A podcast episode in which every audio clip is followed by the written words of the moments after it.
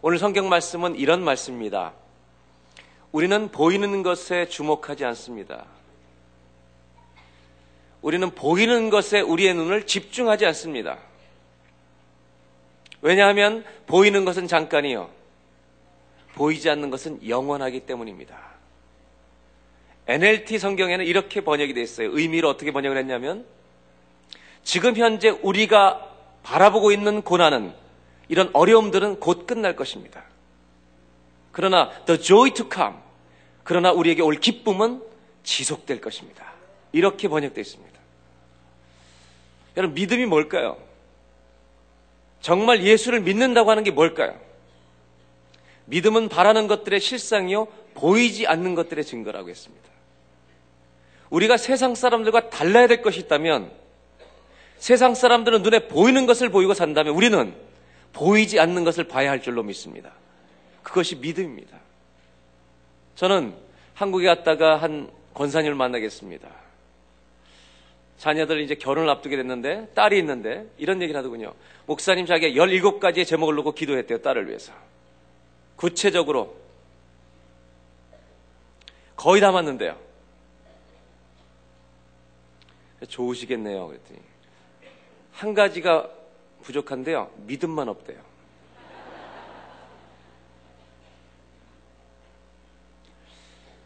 요즘은 어, 교회가 세상을 변화시켜야 되는데 세상이 교회를 변화시키는 것 같아요. 요즘 안 믿는 분들이 교회를 걱정합니다. 요즘 믿는 사람들 왜 이러냐고.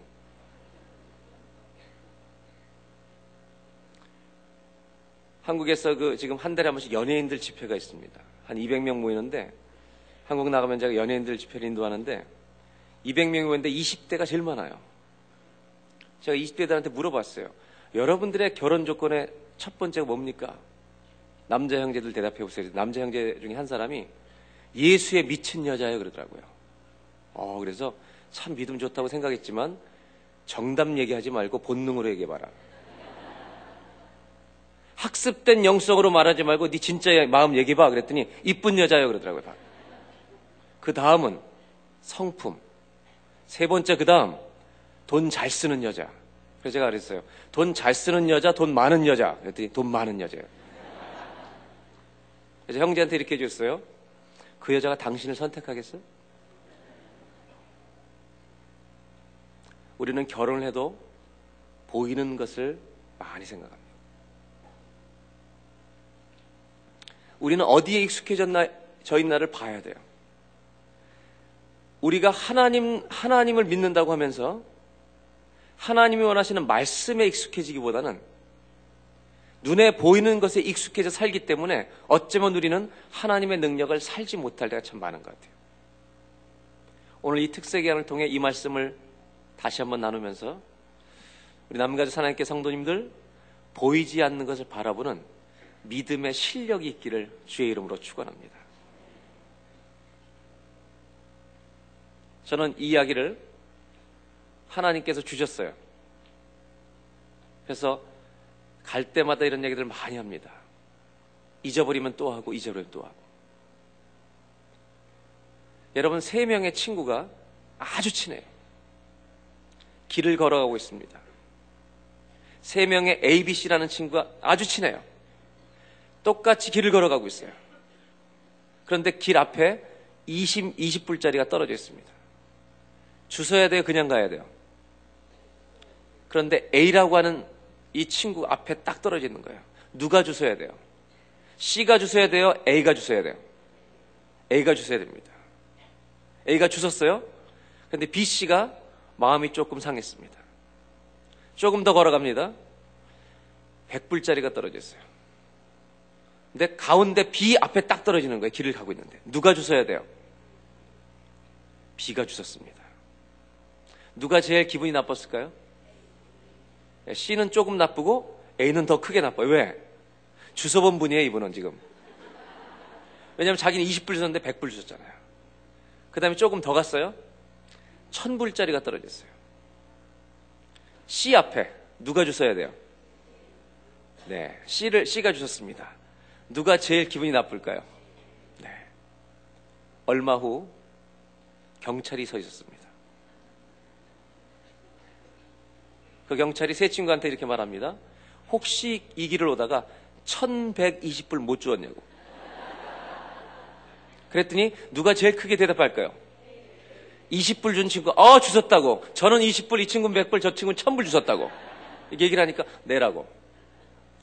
이십 불짜리는요 기쁨으로 냅니다. 가장 주기 힘든 사람이 누굴까요? 천불입니다. 이런 일은 주님 만날 때 일어날 것입니다. 여러분이 이 세상의 인생을 살고 원 밀리언을 남겨놓고 인생을 마친다면 천국 가기 힘드십니다. 여러분의 가진 재산을 하나님 나라에서 많이 투자한 분은요 주님 오라 그러면 기뻐서 뛰어들어갈 수 있습니다.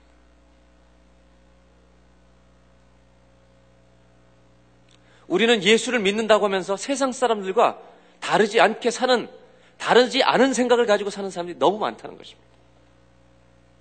구별이 되지 않습니다. 여러분, 우리는 다르게 살아야 될 책임 있는 사람들입니다. 그러기 위해선 다른 것을 볼 줄 알아야 합니다. 저는 이번에 중국에 갔다가 오십여 명의 중국 목회자 부부와 영성훈련을 같이 했어요. 저희 교회 교인이 한 열다섯 명과 같이 갔어요. 저는 그 형제들 보면서 가슴이 정말 많이 아팠습니다. 처음 만나서 식사부터 딱 하는 시간에 중국 목사님이 기도를 딱 하시는데 오십 명의 부부가 아멘 하는 소리가 군대 아멘 소리 같아요. 아멘! 아멘! 이렇게 아멘을 하는 거예요. 대부분의 목사님들이 목회를 하는데 자녀와 떨어져 삽니다. 왜 떨어져 사냐면 이분들은 어디 가서 목회하라 그러면 도시를 떠나서 이동하는데 중국은 자녀들은 호적지에서 학교를 다녀야 돼요. 호적지를 옮기려면 많은 돈이 들어서 그 돈을 낼 수가 없어요. 이분들의 기도 제목은 목회를 시작하면서부터 자녀와 떨어지는 아픔을 겪어야 되는 거예요. 그 훈련하는 단체에서 이 목사님들 훈련시키는데 내일 어느 지방으로 가 그러면 바로 짐 싸서 가는 겁니다. 그분들은 I am ready 신앙이에요. 우리 한국 이 환경 좋은 신앙생활, 우리들은 어떤 신앙생활일까 그랬더니 우리가 늘 주님 앞에 오면 우리 이렇게 기도해요. 주님, are you ready to help us? 그들은 주님께 Are you ready라고 묻지 않아요. I am here, I am ready 이렇게 기도하고 있더라는 거예요. 여러분 오늘 특세 마지막 날이 가까우고 있는데 블레싱만 달라고 그러지 말고 주님 내가 여기 있습니다. 저를 써주십시오. 아멘 안 하잖아요 지금. 얼마나 부담스러워 이게. 쓰실까 봐. 내 집 팔라 그럴까봐 얼마나 부담스러워요, 여러분. 그 믿음 있어요, 여러분? 내가 만약 우리 집이 쓰임받는다면 이건 영광 중에 영광일 줄로 믿습니다. 아멘 하지 말아요.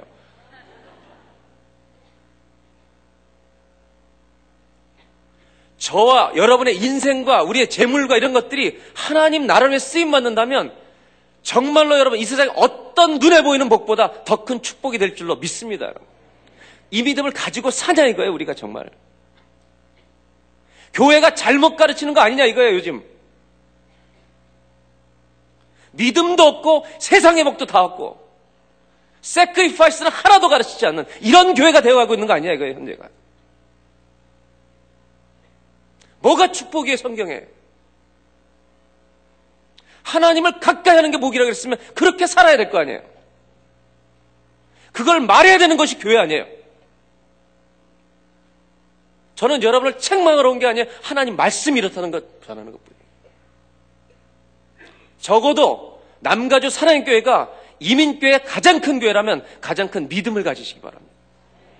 Show us something. 저는 이제 한번 나누고 싶은 게 있어요. 이번에 중국 갔다가 열다섯 명 중에 팀장 부부가 있었어요. 마흔아홉 살이에요. 저희 교회에서 내몽골 후아우터라는 지역에 이 중국 목회자들이 나가면 생활비가 없으니까 비즈니스 하나를 셋업을 해주면 그거를 경영하면서 목회, 그 교회 개척을 해요. 전도해서 육 개월이면 교회를 만들어요. 저희 교회가 이만 불을 헌금해서 후아우터 내몽골에 이제 북카페를 하기로 했어요. 거기 대학이 있기 때문에. 이번에 우리 팀들이 가기로 했는데 이번에 훈련받은 오십 명의 목회자 중에 세 가정이 팀으로 거기를 가는 거예요. 헌신한 거예요. 그래서 우리 팀들하고 같이 간 거예요. 거기서 기도하다가 중국 팀장이었던 사십구 세 부부가 하나님의 음성을 듣게 돼요. 네가 여기 와서 섬기라는 거예요. 펫샵을 하던 분인데 다 정리했어요. 그리고 이번에 시월 달에 저랑 같이 갔다 왔는데 주님 뜻에 순종하고 다 정리하고 내년 유월에 중국으로 가요. 여러분, 보이는 것은 잠깐이지만 What is seen is temporary. 그러나 보이지 않는 것은 영원합니다. What is unseen is eternal. 세상은 보여요. 근데 뭐가 안 보이는지 아세요? 하나님 나라는 보이지 않아요. 그러나 그걸 보는 사람들이 있어요. 눈을 열어주시기를 바랍니다. 하나님께서 우리 눈을 열어주시길 바라요. 이 땅만 바라보고 사는 것은 그리스도의 아니에요, 여러분. 하나님 우리 눈을 열어주셔서 우리가 가게 될, 우리를 기다리고 계시는 예수님을 만날 준비를 하는 교회가 되시기를 주의 이름으로 축원합니다, 여러분. 그게 그리스도인 아니에요? 내가 지금 내 인생 끝나는 저 마지막 지점에 주님이 나를 껴안으려고 기다리고 계신데 그분 앞에 가서 뭐라고 말할 거예요? 주님이 우리를 보고 뭐라고 말씀하실 거예요? 잘하였도다. 착하고 충성된 종아. 저는 인생이라고 하는 것은 하나님의 심부름이라고 생각해요. 국민학교 때 저 다닐 때 어머님이 심부름을 시켰어요. 두부, 콩나물 사와. 그리고 돈을 주셨어요. 비교적 여러분이 안 믿어도 저는 모범생이었어요. 그래서 사왔어요. 그런데 자꾸 누가바가 보여요. 브라보콘이 보여요. 어떤 날은 할 수 없이 누가바 하나를 먹었어요. 그럼 조금밖에 못 사오는 거예요. 그러나 그 돈으로 두부 안 사고 콩나물 안 사고 여러분 내가 먹고 싶은 거 다 먹고 집에 들어오면 어머니께 할 말이 없는 거예요. 우리가 사는 인생은 하나님의 심부름을 하는 시간이에요. 적어도 예수를 믿었다면. 주님이 사오라고 하니까 사와야 될 거 아니에요.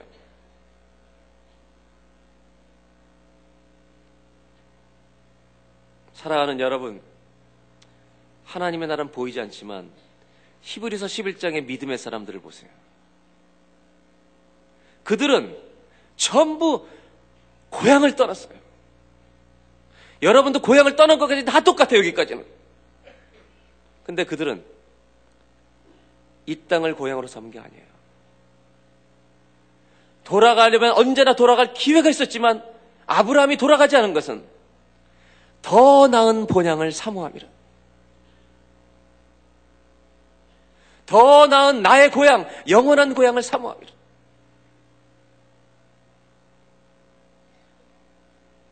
여러분의 고향이 어디예요? 저희는 우리가 다 인생을 마치고 주님 나라 들어가게 되는 날 천국에 현수막이 걸려있을 거라고 생각해요. 웰컴 홈. 저와 여러분들의 고향은 여기가 아니에요. 주님 나라인 줄로 믿습니다. 그것을 이 땅을 무시하라는 말이 아니에요. 이 땅에 열심히 사는 동안 우리는 하나님 나라를 위한 준비하는 삶을 살아야 되는 것이 성도가 아니겠는가. 오늘 아침 첫 번째로 나누고 싶은 것은 우리의 초점이 이 세상이 되지 않게 하여 주시고 보이지 않는 하나님 나라가 되게 하여 주시옵소서. 이것이 저와 여러분의 기도가 되기를 주의 이름으로 축원합니다. 그래서 우리의 기도가 하나님 나를 축복할 준비가 돼 있으십니까? 라고 물어보는 그런 크리스찬이 평생 그 기도만 하는 자가 아니라 저도 주님을 위해서 준비되어 있다고 말할 수 있는 믿음의 고백과 결단이 있는 이 새벽의 예배가 되기를 주의 이름으로 축원합니다. 여러분, 제일 불쌍한 사람이 어떤 사람이냐? 기도하고 안 바뀌는 사람이에요. 기도하고 그 성질대로 사는 사람이에요. 기도하고 정말 하나도 변하지 않는 사람, 가장 불행한 사람 아니에요? 여러분, 이번 특세 기간 이 주 동안 내가 변하는 은혜가 있기를 주의 이름으로 축원합니다. 예수님을 조금이라도 더 닮아가는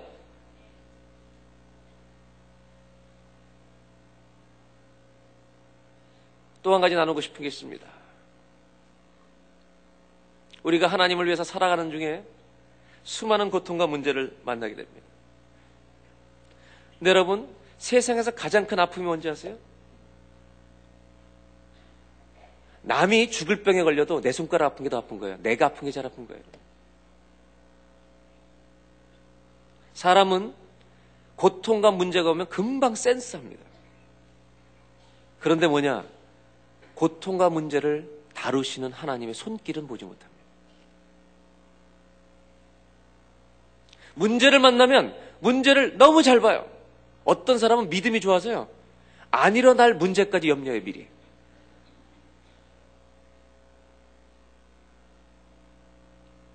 아무 일도 안 일어나는데 일어날 걸로 믿어요. 근데 주님이 행하실 일은 생각도 안 해요. 예수님이 이러셨어요. 날 때부터 소경된 자를 보고 제자들이 묻죠. 이 아이가 소경된 것이 누구의 죄 때문입니까? 부모입니까? 조상입니까? 예수님 한마디 딱 하세요. 누구의 죄 때문이 아니다. 하나님께서 하시고자 하는 일을, 하나님의 히든 플랜을 나타내시기 위해서 주신 고난이다. 저희 교회도 자녀가 장애우들이 있어요. 장애아들이 있어요. 정말 가슴이 무너져요. 어머니들이 교회 와서 늘 울어요. 여러분, 답이 없어요, 우리에게는. 그러나 하나님께 답이 있어요, 여러분. 그것 때문에 얼마나 많은 그 부모들이 주님 앞에 매달리는지 몰라요.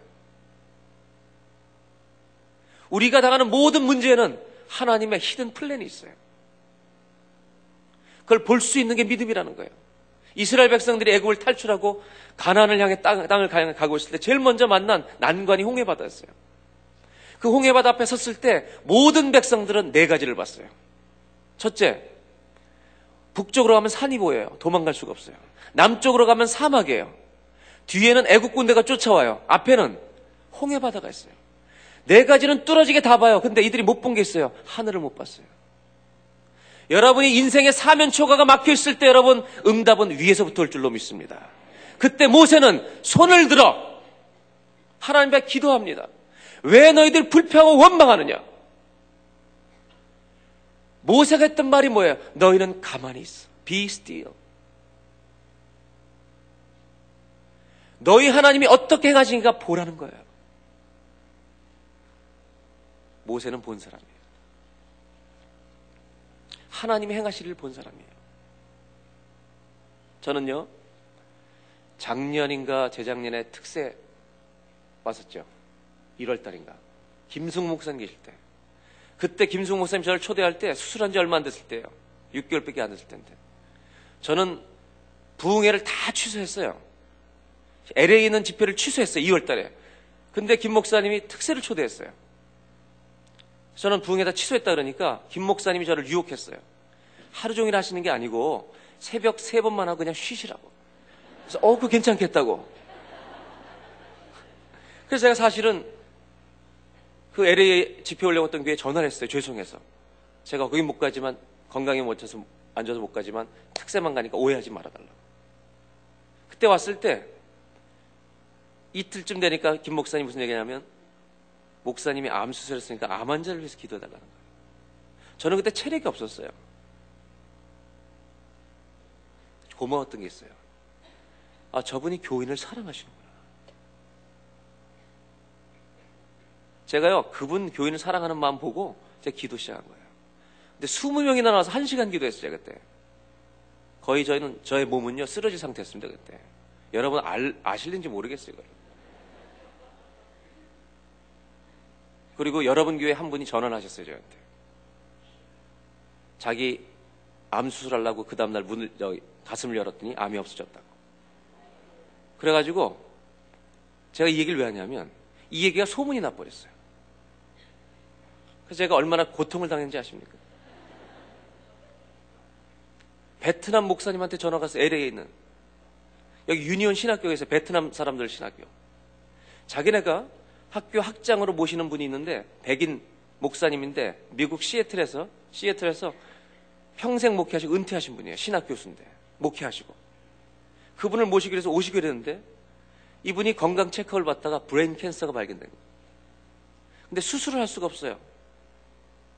근데 이분이 그 얘기를 들은 거예요. 누가 났다는 얘기를. 이름을 패스터 박이라는 말 듣고. 그래서 이분이 수소문을 했어요. 그래가지고 제 이름을 알게 돼서 저 아는 목사님을 통해서 연락이 왔어요. 이메일도 오고 전화가 왔어요. 그 목사님에서 기도해달라는 거예요. 왜냐하면 당신이 신유의 은사는, 은사가 있다는 얘기를 들었대요. 아, 전혀 그런 거 없다고. 기도해달라는 거예요. 그리고 그 목사님이 기도받으러 올라온다는 거예요. 육십 넘으신 분이. 그래서 제가 교회 스태프들하고 모여서 이렇게 했어요. 야, 큰일 났다, 이거.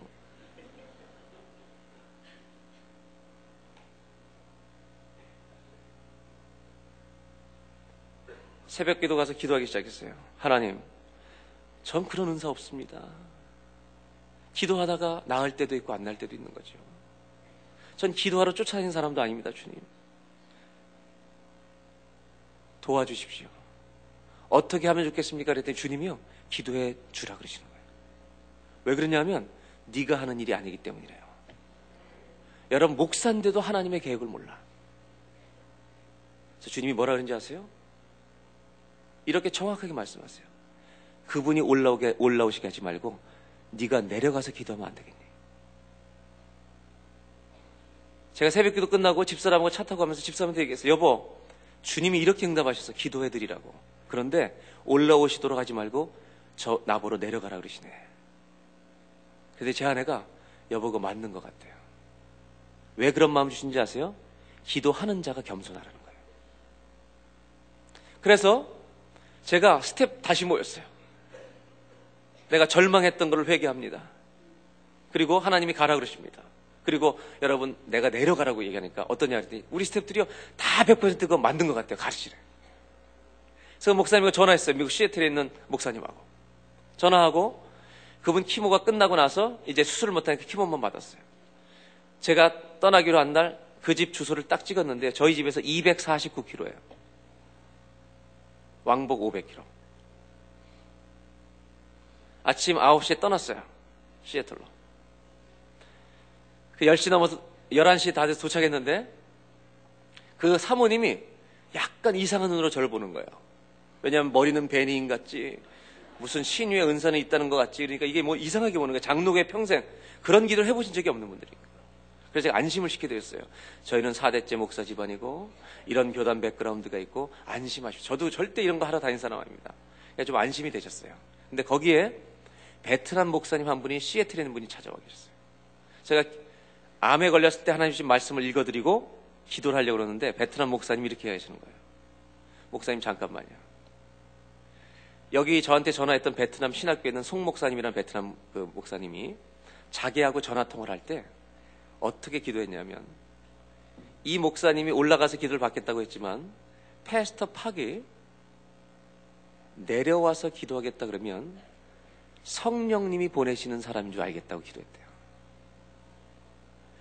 제 아내와 저는요, 그러면서 우는 거예요, 이분이. 제 아내는, 제 아내와 저는 온몸이 전율이 나는 거예요. 왜? 똑같은 성령님.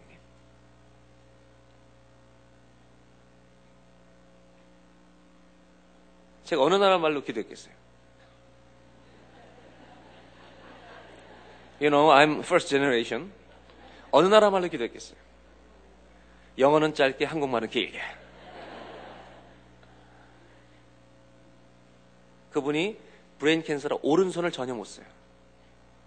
이미. 그리고 올라왔어요. 연락을 했어요, 목사님한테. 너희가 기도해주고 간 그날 오후부터 잔디를 까기 시작했대요. 얼마 후 검사를 받았어요.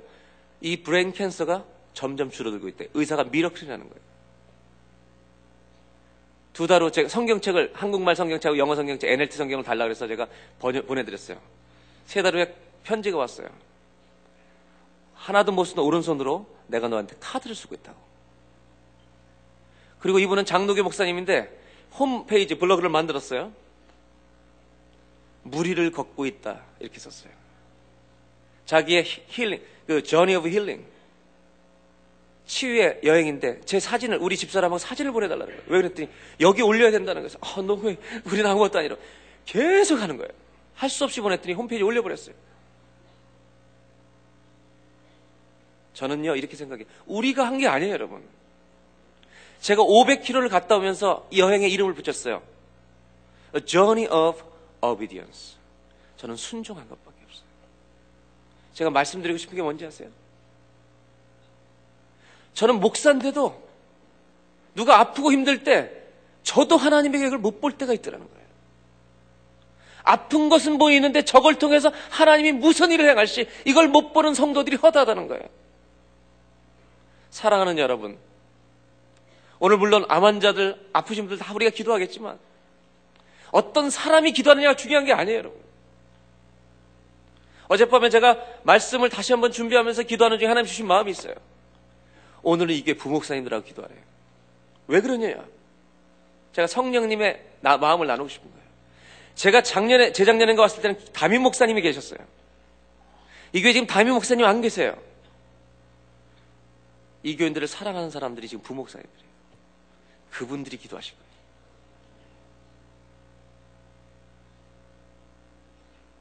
그분들이 여러분을 저보다 훨씬 더 사랑하실 거 아니에요.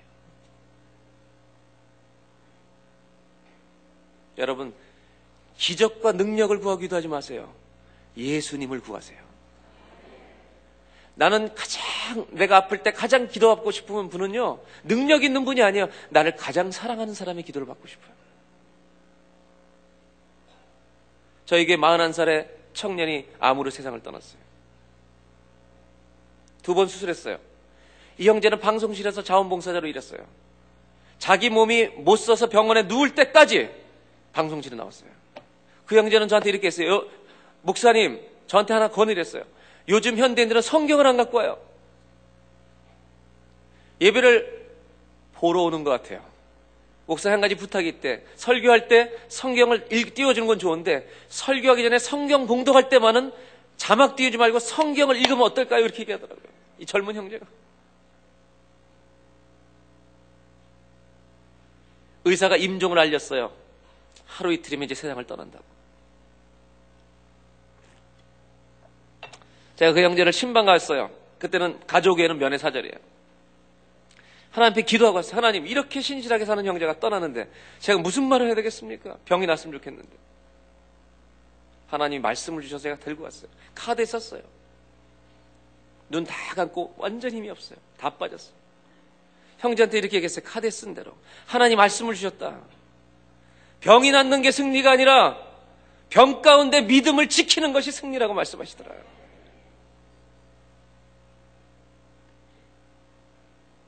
병에 걸려도 병이 지배하지 못하고 죽는 날까지 주를 위해 사는 것, 이것이 승리다. 내가 살아도 죽어도 주를, 주의 영광을 드러낸다면 그것이 승리 아니겠냐. 여러분, 보이지 않는 것을 보시기 바랍니다. 문제만 보지 말고, 고통만 보지 말고, 아픔만 보지 말고, 여러분. 그것을 통해서 나에게 행하실 하나님의 일. 어떤 사람에게는 기적과 치유가 일어날 수 있습니다. 어떤 사람에게는요, 그것을 통해서 헌신이 일어날 수 있습니다. 그것은 영원합니다. 오늘 두 번째로 나누고 싶은 게 있어요. 고통과 문제만 바라보는 자가 되지 마시고 그 고통을 통해서 행하실 하나님의 일을 바라보는 믿음의 눈이 활짝 열리는 사랑의 교회 성도들이 되시기를 주의 이름으로 축원합니다. 마지막으로 한 가지만 더 나누고 기도하겠습니다. 여러분, 지갑에 돈이 얼마 있어요?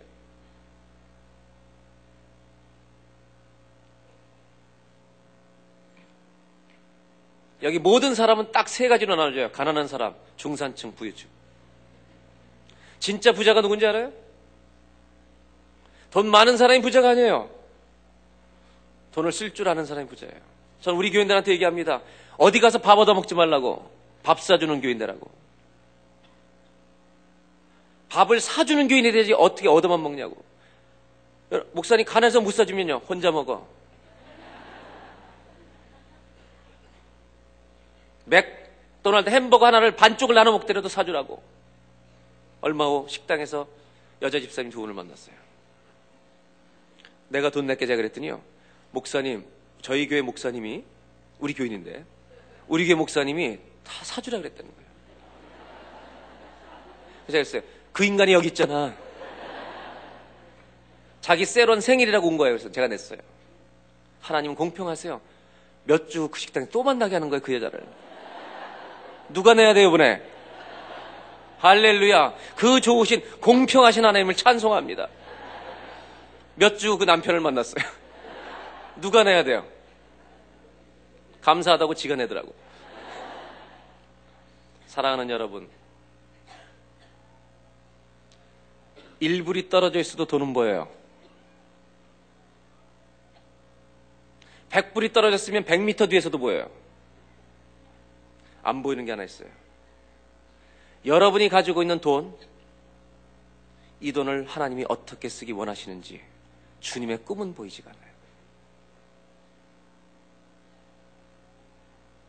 그것을 보는 사람은 적어요.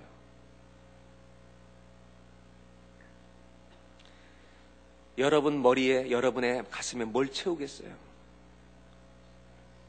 돈만 채우려고 하는 사람 되지 마시고 하나님 나라를 채우는 사람들이 되시길 바랍니다.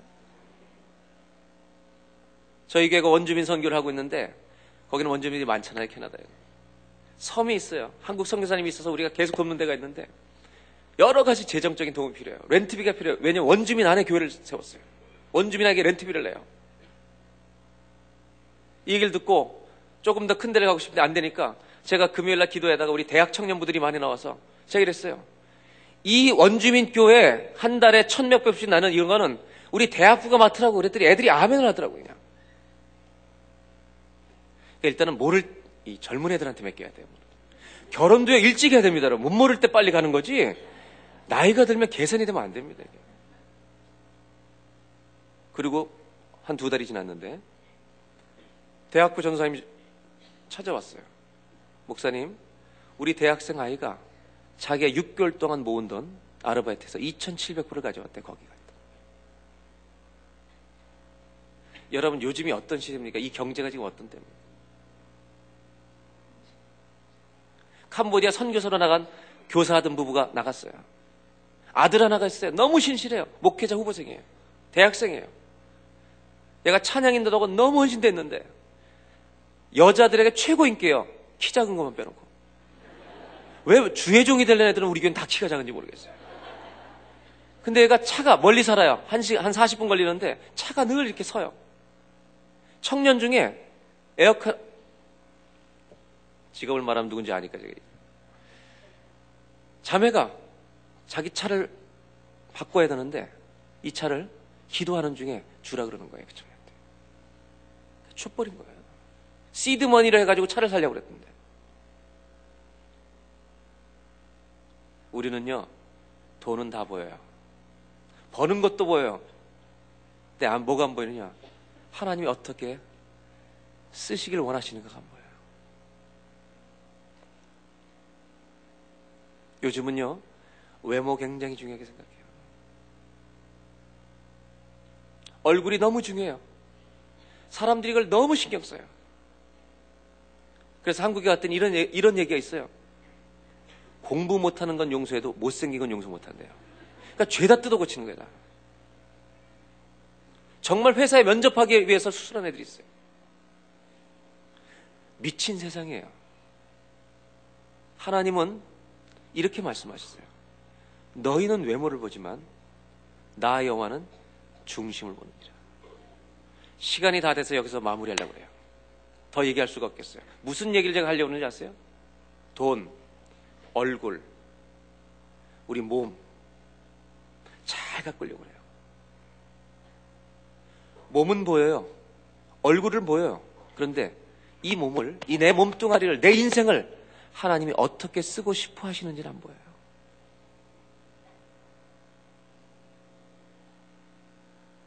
내 몸을 하나님이 어떻게 쓰고 싶어 하실까를 가장 잘 보신 분이 예수 그리스도예요. 그분은 그 몸을 십자가에서 드린 거예요.